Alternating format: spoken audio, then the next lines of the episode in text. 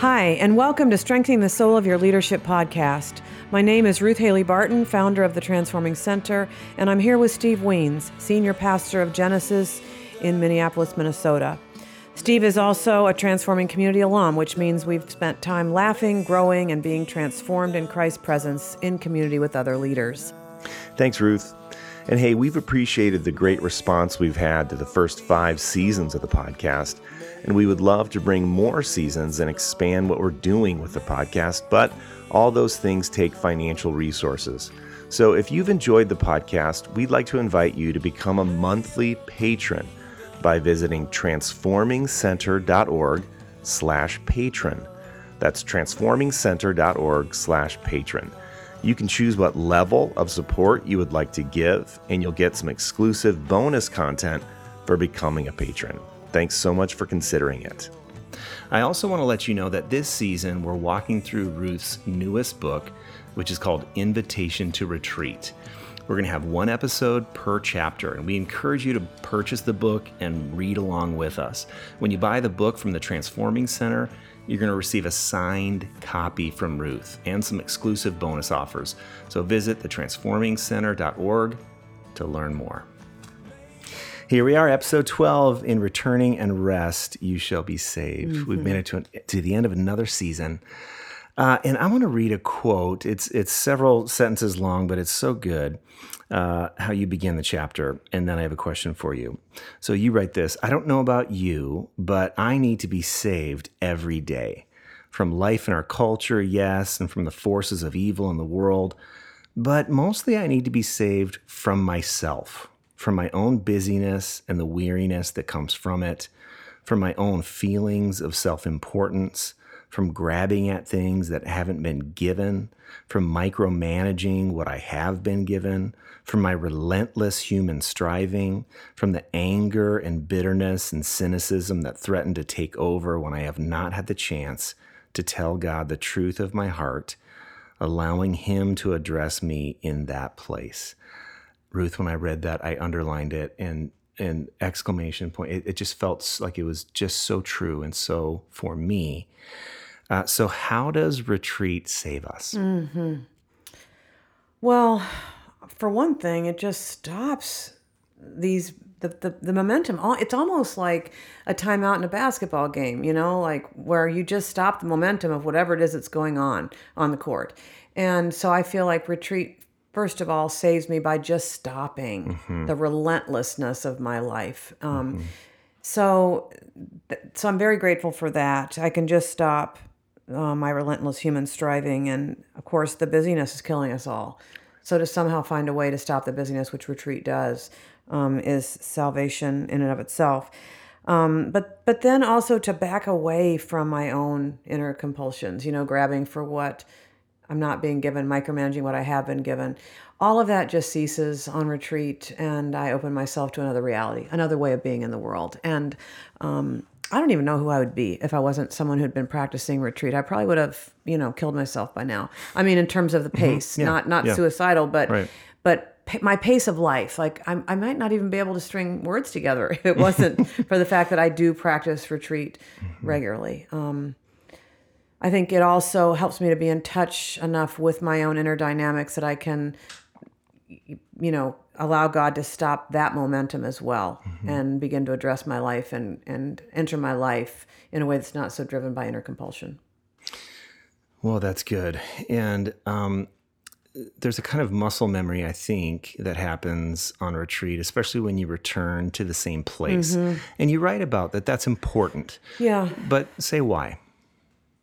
Well, there's something about familiarity and returning to someplace you've been before where you don't have to figure stuff out that I think can actually be part of our resting. So it's not like I say you can never go to a different place. I have several places mm-hmm. that I go regularly and routinely, but it is the knowing, you know, I know how you check in to mm-hmm. this place. I know where to park my car. I mm-hmm. know what the what the place provides and I know what I need to bring. I know how to find my way to the chapel. I know how the meals work, you know. Yep. Then I'm not spending any energy at all on the details and on the logistics because I already know what those are. And so I can just give myself to the familiarity of it. And familiarity is worth a lot, I think in our in our day and age when so many things are new and different and everything's changing so much. To be familiar with the space and to know what it is and what it offers and how to be there can be part of our resting. And it can also develop over time that um, that place itself becomes so sacred to us that just by entering into the space, we drop down into a different mm-hmm. experience. And many, many people have said that that's their experience in coming to these regular quarterly retreats, that entering the space actually begins the process of settling them down. That's really great. We need all the help we can get, right? To oh, settle oh, yeah. down, given what we're all coming from. Uh, the transforming community doesn't meet at the place that we used to when I was there. But one of the traditions I developed over time was after lunch, I would walk back mm-hmm. to, uh, and I stayed at this a further retreat house that took about probably 15 minutes to walk mm-hmm. from the cafeteria all the way to my room but that walk became one of the things mm-hmm. that I just treasured. Yeah. I, you know, and it, for some reason it never rained and it was mm-hmm. just, it was just, yes. ah, it was there yes. for me. Mm-hmm. And there was a lake right there. So right. I usually do a couple mm-hmm. laps around. And so, um, these these these Ebenezer's almost mm-hmm. uh, like a place can be a remembrance of right. what has happened. Right. You remembered oh, two years ago yes. uh, this happened, and you break mm-hmm. open your journal, and I remember where I right. was sitting when I wrote that down. Mm-hmm. So um, that's good. And remember, in the Old Testament, they had places oh, sure. where they knew that God showed up for them. And one was Mount Horeb. I mean, mm-hmm. that's where Moses had his interactions with God. It's where Elijah had his interactions with God. And it's not like we have God in our back pocket and, and can force God to be the same way God was this time as last time. But there are places where that for us become Horeb. They become. Mm-hmm of the mountain of God, mm-hmm. the thin place, mm-hmm. the place where God meets us. And so returning to that place becomes part of our spiritual experience. And why wouldn't we? Why right. wouldn't we do that? So mm-hmm. part of that is just a very helpful, practical thing. Like we don't need to reinvent the wheel. Right, the right. Um, and so that's good. Uh, you you mentioned that there is really only one criterion for choosing a place. So let's let's pretend someone's mm-hmm. never been on retreat, and so they have to find the place mm-hmm. that they're going to return to. Uh, what is the one thing, and why is it the one thing? Yeah, the one thing is silence, that you have to be someplace where you can find silence and be supported mm. in your silence.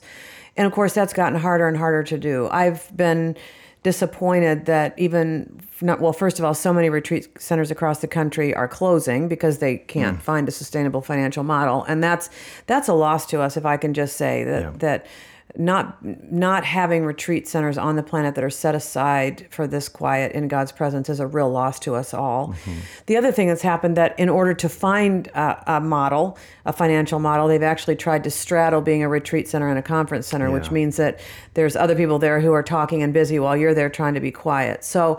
Um, by definition, a retreat is about silence, in, inner silence, interior silence, and whatever exterior exterior silence will support your journey into the inner silence. And so, whatever we can find that supports the silence would be the best thing we could do. So, there's a continuum of, of the kind of silence you can find. So, I mean, honestly, I, you know, I, I retreat in all sorts of different places. I've retreated everywhere from a hermitage that's in the middle of the woods where there literally is no sound but the acorns falling outside your window. Wow. Um, to you know um, a, t- a normal bed and breakfast or hotel where I have to work harder to create my silence. You know, um, so you can do it anywhere really but you you know it's just that in some places you have less support.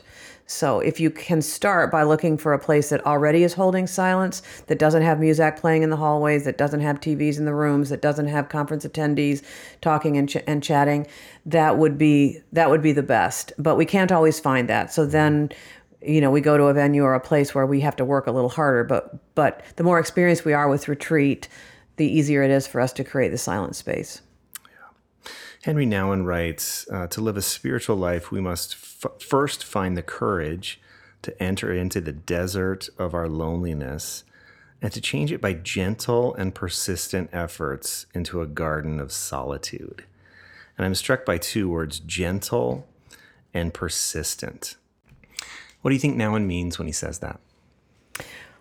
Well, it's hard to know what another person means when they use their words, but um, when I think about those words, I think about not forcing and pushing too hard, like actually being gentle with ourselves and not evaluating and pulling the plant up to see if the roots are growing, you know, stuff like that, like all the way through saying, is this working? Is this working? And, you know, ah, not noticing and evaluating everything. So I think that's gentle, mm-hmm. just being really gentle with an unfolding rather than trying to force things to happen. And then persistent is a nice word because it also means that there's uh, there's time. It takes time. It takes working with this over time. It's not a quick fix sort of thing. And so I hope we can all enter into retreat um, with gentleness, but also being, but also persisting in cultivating this quiet place within ourselves.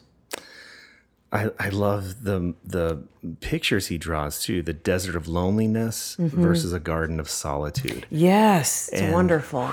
Over time, that's what retreat Right. can become. Yes. And so rather than being this dry patch of mm-hmm. earth, it's a place that now has a bench in it, and now has beautiful flowers in it, that mm-hmm. now, maybe now has a grown tree in it. Maybe there's some birds that nest here now. I mean, that it be, becomes a thing as opposed to just a, a barren patch of earth.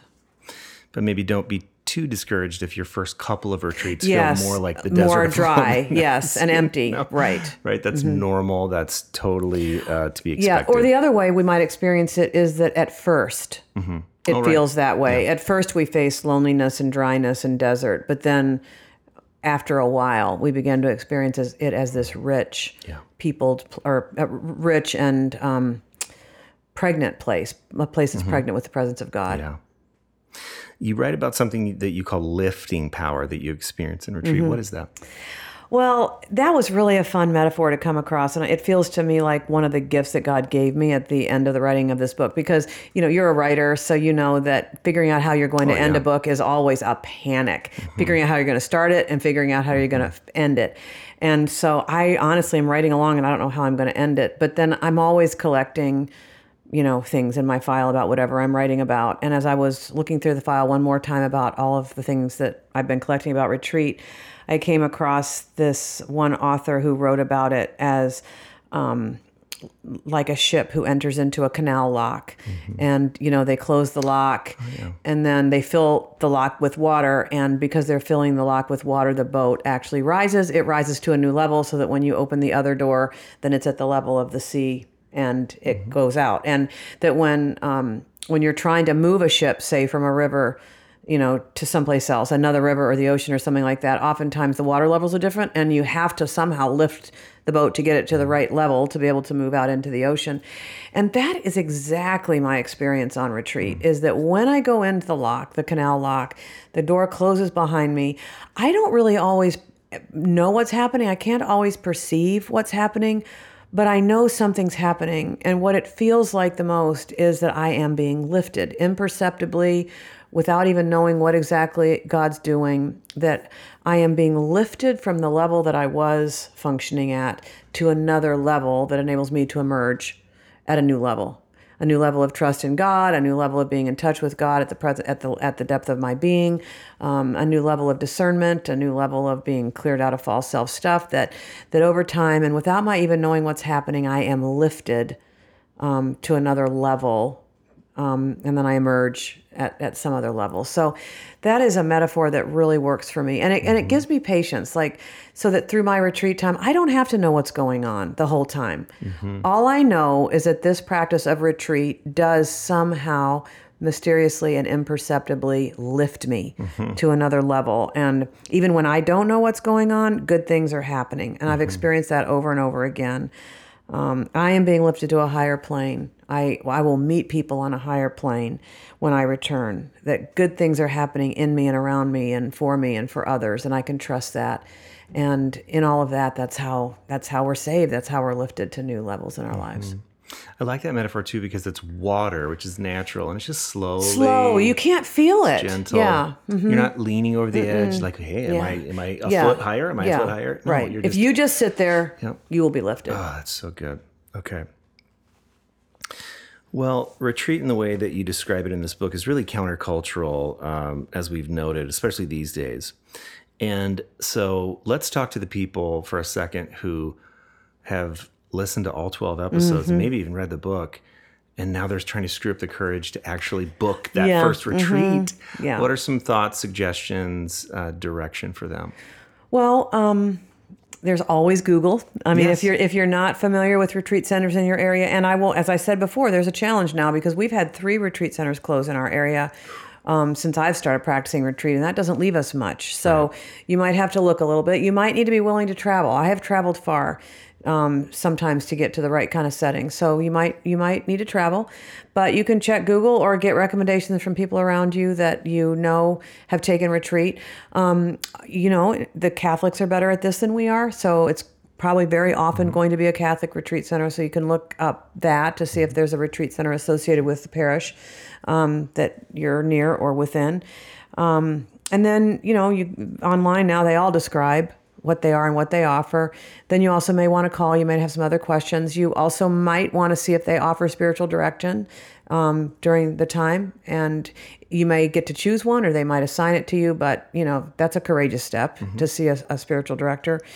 Um, but set aside the time, and you know the only thing you can do is just do it. Yeah. Find your place, set aside the time, make the arrangements you need to make, and then go and just do it and enter into it and see what God has for you. This is this is the the risky nature of retreat. That retreat in this sense is different than vacations and and planned trips and things like that because we're not in control like we are where we have this itinerary and we've made all of our plans. No, that's not what retreat is like.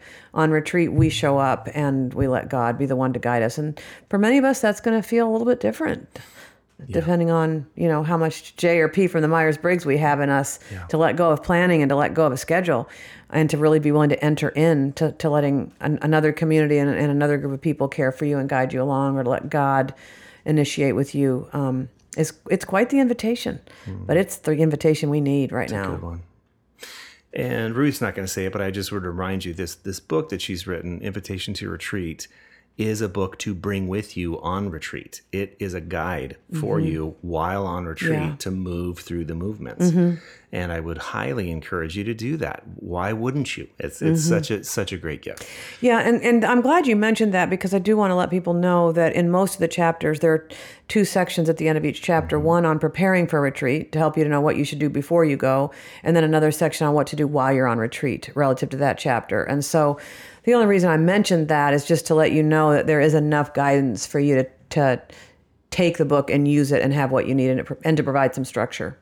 But also, if you if you're going to do it, pick it up beforehand. Read Yes, and beforehand. especially read those Yeah. preparing for retreat parts so that you're ready. Yeah, don't just throw it in your bag and open it up for the Mm-hmm. Yeah. Mm-hmm. first time while you're on retreat. I mean, if you had to, you could, but that wouldn't be the optimal way to do it. So, uh, well, that is that is all, Ruth. And I know you have a way that you want to end the season. So, uh, would you please lead us through that? Mm-hmm. I want to take us back into the passage that really frames this book, Isaiah 30. Um, just let us hear this again as God's invitation to us uh, to be on retreat. Um, this is an invitation threaded throughout Scripture in all sorts of different ways. Um, but this is God's invitation to us. And let's hear these words this time as being very intimate and personal for us. For thus says the Lord God, the Holy One of Israel In returning and rest you shall be saved, in quietness and in trust shall be your strength. Therefore, the Lord waits to be gracious to you. Therefore, he will rise up to show mercy to you. For the Lord is a God of justice. Blessed are all those who wait for him. Truly, O people in Zion, inhabitants of Jerusalem, you shall weep no more.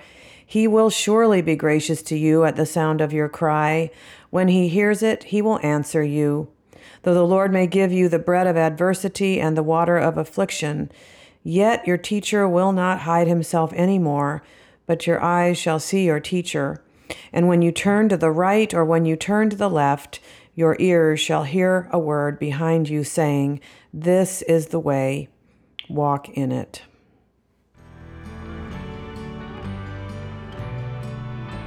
Thanks so much for listening today. We know there are thousands of podcasts to choose from, and we are grateful you spent the last 30 minutes with us. If God has stirred something in you about your own leadership experience, maybe God is inviting you to begin your own journey of leadership transformation. I was a part of transforming community number six, way back in 2011, and it was such an important part of my spiritual journey. Transforming Community is a practice based spiritual formation journey with nine quarterly retreats. The Transforming Community is designed to integrate your spirituality and leadership, helping you reclaim practices and experiences spiritual seekers down through the ages have used to open themselves to God's transforming work. Thank you so much for your support of the Transforming Center and this podcast. If you've enjoyed the podcast, please rate and review our podcast on iTunes or wherever you subscribe. These reviews and ratings increase the visibility of the podcast. Thanks so much.